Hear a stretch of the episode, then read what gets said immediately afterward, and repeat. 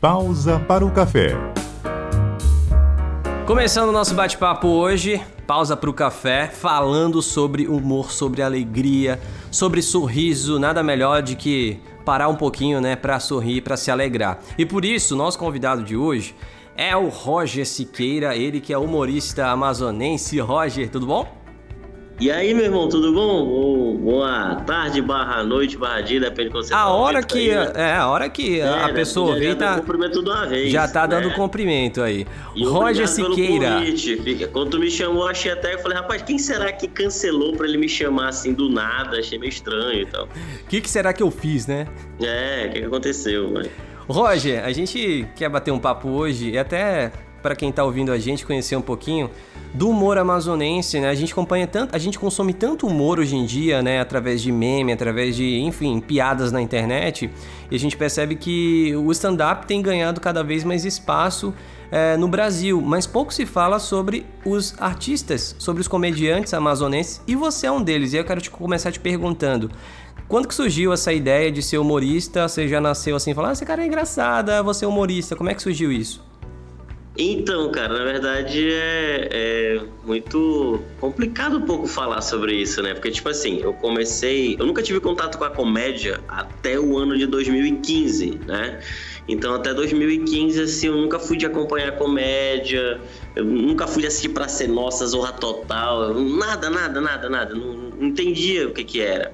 E aí, em 2015, eu fui pela primeira vez pra um show de stand-up de um comediante chamado Jonathan Nemer, que é até um comediante gospel também. Aqui em Manaus? E. É, não, é, o show foi aqui, mas no caso ele é de São Paulo, ele é de Ah, Marília.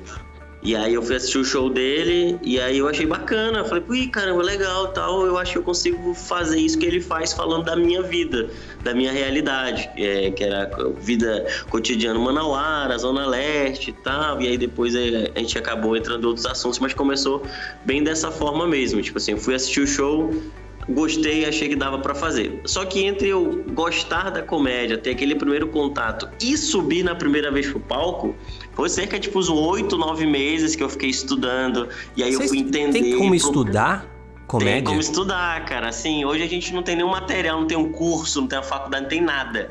Então, como é que você estuda hoje? Existem alguns comediantes que eles produzem é, dicas, né? É, experiências, gravam vídeos de experiência. Por exemplo, a minha base de estudo foi uma série feita pelo comediante chamado Murilo Gun. É uma série que tem duas temporadas chamada Tentativa e Erro, onde ele vai pro camarim do show dos comediantes e lá na hora ele começa a escrever piadas com o cara, todo mundo pensando junto, escrevendo em grupo, e depois ele vai pro palco e, e testa no mesmo dia. Então, assim, na sequência. Então, é. Esse foi meu material de estudo. Aí lá a gente fala sobre termos de stand-up, técnicas de escrita e tudo mais. Mas hoje o que a gente tem de fato de estudo no Brasil é traduzido da gringa, né? Tipo, na gringa os caras têm curso, assim, tipo, super avançado de comédia e tudo mais. Mas aqui a gente tá em uma outra realidade. Apesar de estar tá bem melhor do que há 15 anos atrás, quando tudo isso começou, né? Ou seja, subir no palco não é simplesmente improvisar piadas, é um, tem que ser estudado, tem que ser teoricamente embasado para você poder gerar o riso na pessoa, né? É, muita gente, muita gente acha assim, não, eu tenho uma história engraçada que aconteceu com meus amigos, vou contar. Aí chega lá, se lasca. E às vezes é pior, às vezes o cara fala assim, olha, vou te contar uma história aqui, aí tu bota lá no teu show. E essa história, ela nunca é boa, entendeu? Nunca é uma história boa. Sim. É aquelas histórias que foi muito engraçado quando aconteceu. Depois que a gente conta, não é mais engraçado pra ninguém. Já sabe? acabou, perdeu ali o tempo, time, é, né? a gente tem que aprender a conviver com a saudade, sabe? Como Não é que foi pra- tua primeira apresentação? Horrível, horrível, horrível. Normal, assim, né? Muito ruim mesmo, assim. É, foi na faculdade, eu, vou fazer publicidade, né? Lá na, não sei nem se pode falar Newton Lino, agora já falei. Pode? E aí eu, era, eu ia ter uma palestra da jornalista Marcela Rosa. E aí ela se atrasou, né? Então eu devo até minha carreira um pouco a ela. Rapaz, a gente aí, tem algo em pô, comum, é. porque eu também. É, e aí a coordenadora do curso falou assim, tipo, galera, lotado, 500 pessoas no auditório lá. E aí a coordenadora do curso falou, ó, Marcela vai se atrasar um pouquinho. Roger, tu que gosta de comédia, eu sei que tu tá estudando. Nessa época eu já tinha criado um canal no YouTube, assim, eu fazia uns videozinhos lá. Mas ruim também, ruim, que até bloqueei esses vídeos. e aí ela falou, vai lá e faz uns 15 minutos até a Marcela chegar. E aí eu fui, e aí eu subi no palco, sem pessoal sem entender nada, sabe? O que esse acho louco que tá pior, tá fazendo aí? Pior do que não ter ninguém para te ver é ter muita gente que não quer te ver, sabe? Eu acho que essa é a pior coisa que pode acontecer. E aí você. Você já é, tinha um roteiro? Você já tinha estudado, já sabia o que, que você ia contar lá na hora? Então, quando ela me falou, eu falei, ah, eu vou pegar as coisas que eu acho que é mais engraçado, que eu fazia nos vídeos, né? Que eu fazia. É, eu fazia uns vídeos pro YouTube, eu tenho um canal no YouTube até hoje, que hoje realmente eu alimento ele com stand-up. Mas aí na época, tipo, eu filmava, botava um pano preto atrás, pegava o microfone de stand-up e começava como se eu tivesse um show, só que contando pra câmera. Então Entendi. imagine só a vergonha, né? E aí eu, eu peguei ali, tipo, na hora eu fiz ali um mix das melhores piadas ali que eu tinha e contei. Só que assim, uma coisa é a gente falar pra câmera, outra coisa é você falar direto pro público, você ter a resposta na hora ali. Sim, isso é exatamente então, como é. Então, e aí foi daquele constrangimento bom assim, aquele constrangimento gostoso, né? Só que eu falei assim, pô, fiz, pelo menos eu fiz, pô, primeira vez que me apresentei. E aí eu saindo, um monte de gente veio pedindo para tirar foto, né? Pô, legal, foi bacana e tal. Eu falei, falei, tem gente que gostou, tem um pessoal aqui que não entende muito da, da vida, não. E aí eu continuei estudando, sem lugar para se apresentar. E aí uns três meses depois eu tive uma apresentação numa hamburgueria, onde o cara só deixou eu fazer, porque eu comprei um combo dele, eu comprei um combo lá que era 15 reais, que era um sanduíche refrigerante. Aí falou, Ou seja, pagou. Eu paguei pra coisa. Aí eu, eu, eu, paguei os 15 reais, aí eu levei meus amigos, todo mundo comeu, e aí no final ele, eu, eu comprei o meu combo pra poder fazer. E aí depois, finalzinho de 2015, teve um concurso. É, um concurso de stand-up da Master Cultural, é a empresa do, do meu amigo do Ricardo Cussuda. E, e aí eu participei desse concurso e ganhei. Aí eu falei, eita, eu acho que, eu acho que dá para levar para frente. E aí em 2016 eu conheci o comediante Júnior Santos e a gente fez o primeiro show de comédia stand-up com artistas locais aqui na cidade de Manaus em 2016, assim. Que a gente começou mesmo a desbravar mesmo o cenário da comédia, né? Algumas pessoas depois falaram pra gente, ah, em 2012 teve gente que tentou, em 2013 e tal. Mas assim que a gente produziu e tudo mais, foi em 2016 e aí lotamos, lotamos o lugar lá que a gente tinha separado lá para fazer. E aí deu tipo mais 100 pessoas. Muito aí, tipo, no segundo show deu 70. Aí no terceiro deu 40. E foi aí caindo. 20. E aí a gente chegou a, a fazer show para duas pessoas, né? E aí, e aí eu falei, eita, esse é o auge. E aí em 2018 a gente encontrou um lugar que a gente fez durante quase dois anos, que era o Barão Cervejaria que por coincidência do destino fechou, mas fechou antes da gente. É, a gente já tinha saído lá quando fechou, queria deixar isso Não foi claro. culpa de você, né? Tira assim, não, não foi desencargo não. de consciência. E aí em 2018, né, a gente fez lá até finalzinho de 2019, que foi ano passado, foi quando a gente resolveu se juntar. E aí nisso já tinha muita gente querendo fazer, muita gente fazendo com a gente tudo mais. Eu falei, cara, a gente precisa ter um lugar específico para desenvolver a nossa comédia. A gente só vai conseguir ter uma cena de comédia aqui na cidade, aqui no estado, se houver um clube de comédia. E a gente se juntou e montamos a Toca da Comédia, que a gente tem orgulho de dizer que é o primeiro clube de comédia aqui do estado do Amazonas. E isso é bem legal, porque quando a gente fala de cena, assim, as pessoas não imaginam, mas para se criar algo, alguém tem que, sabe, desbravar. A gente está no Brasil hoje aqui porque um dia um navegador decidiu pegar um navio e ir atrás das Índias errou o caminho, estamos aqui, né?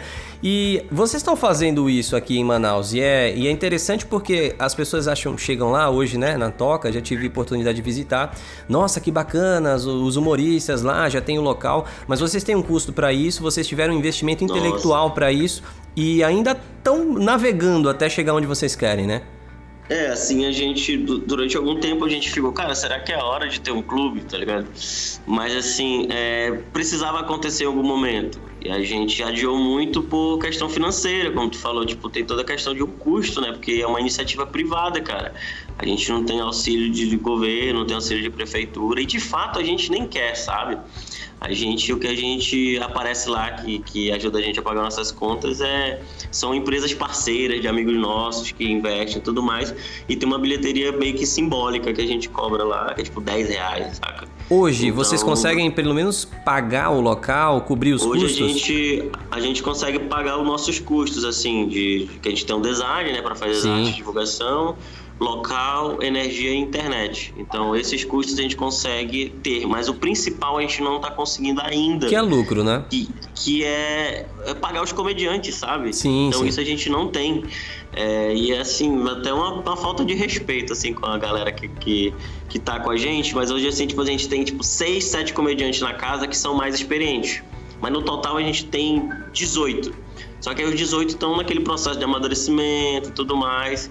E hoje é bacana que eles se apresentam tipo, para pessoas que querem ver eles, entendeu? Quando eu, o Júnior, nós começamos, a gente se apresentava tipo em bar aleatório. Para pessoas aleatórias, elas não estão ali para ver vocês. Nossa, cara. Então imagina. E aí se você é ruim, todo mundo começa a dizer que o comediante da cidade de Manaus é ruim. E não é, às vezes é um ambiente que está mal preparado. Então a gente, desde sempre, a gente tinha que ser bom, sabe? E hoje quem chega para se apresentar a primeira vez na Toca da Comédia, ele não tem essa obrigação de ser bom. Essa obrigação de ser bom é pra galera que tem mais experiência, ele tá ali para desenvolver o material dele. Então isso é, é, muito bacana. Quem tá começando hoje já, já tá pegando aí uma fase boa. andando, né? Apesar de ter muita coisa ainda que falta melhorar na cena, né? Roger, quem quiser conhecer a Toca, quem quiser conhecer você, como é que faz? Então, cara, pra me conhecer, é, eu tô sempre no. Gosto de divulgar meu Instagram, que é a rede social que eu mais uso. Então me segue lá, arroba Roger sendo Roger. Ah, não uso Instagram. Todas as minhas redes sociais são arroba Roger sendo Roger. Você escolhe a que você mais acessa, né? E para conhecer a Toca da Comédia, também pode entrar lá no arroba da Toca, né? Arroba Toca da Comédia.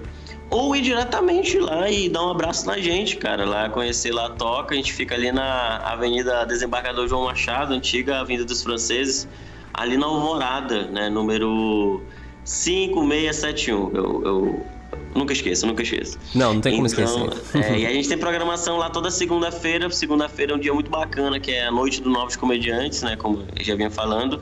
E aí, quinta, sexta e sábado são shows com a galera que tem mais rodagem na casa. Mas é, todos os shows são bons, são muito alegres, a energia do lugar é muito legal, a gente conseguiu deixar o lugar do jeito que a gente quer. E aí o cara que chega assim tem, pode sentar até num sofazinho bem aconchegante, aí tem mesa, tem cadeira e tal, e tem todo o serviço de bar também que a gente oferece lá na casa. Feito convite então, meu amigo, obrigado viu, pelo bate-papo e um não boa sorte, mas um bom trabalho aí nessa cena que está sendo construída do humor. Nada, que isso. A gente espera lá ver, ver José Carlos Amorim no Sim. palco também da, da toca. Eu tenho um texto aqui, vou, vou num segundo de open mic lá para apresentar para vocês. Pronto, vamos ver. Show, amigo. Vai ser legal. Agradeço o convite, meu irmão. Um, um abração, abraço. obrigado. Pausa para o café.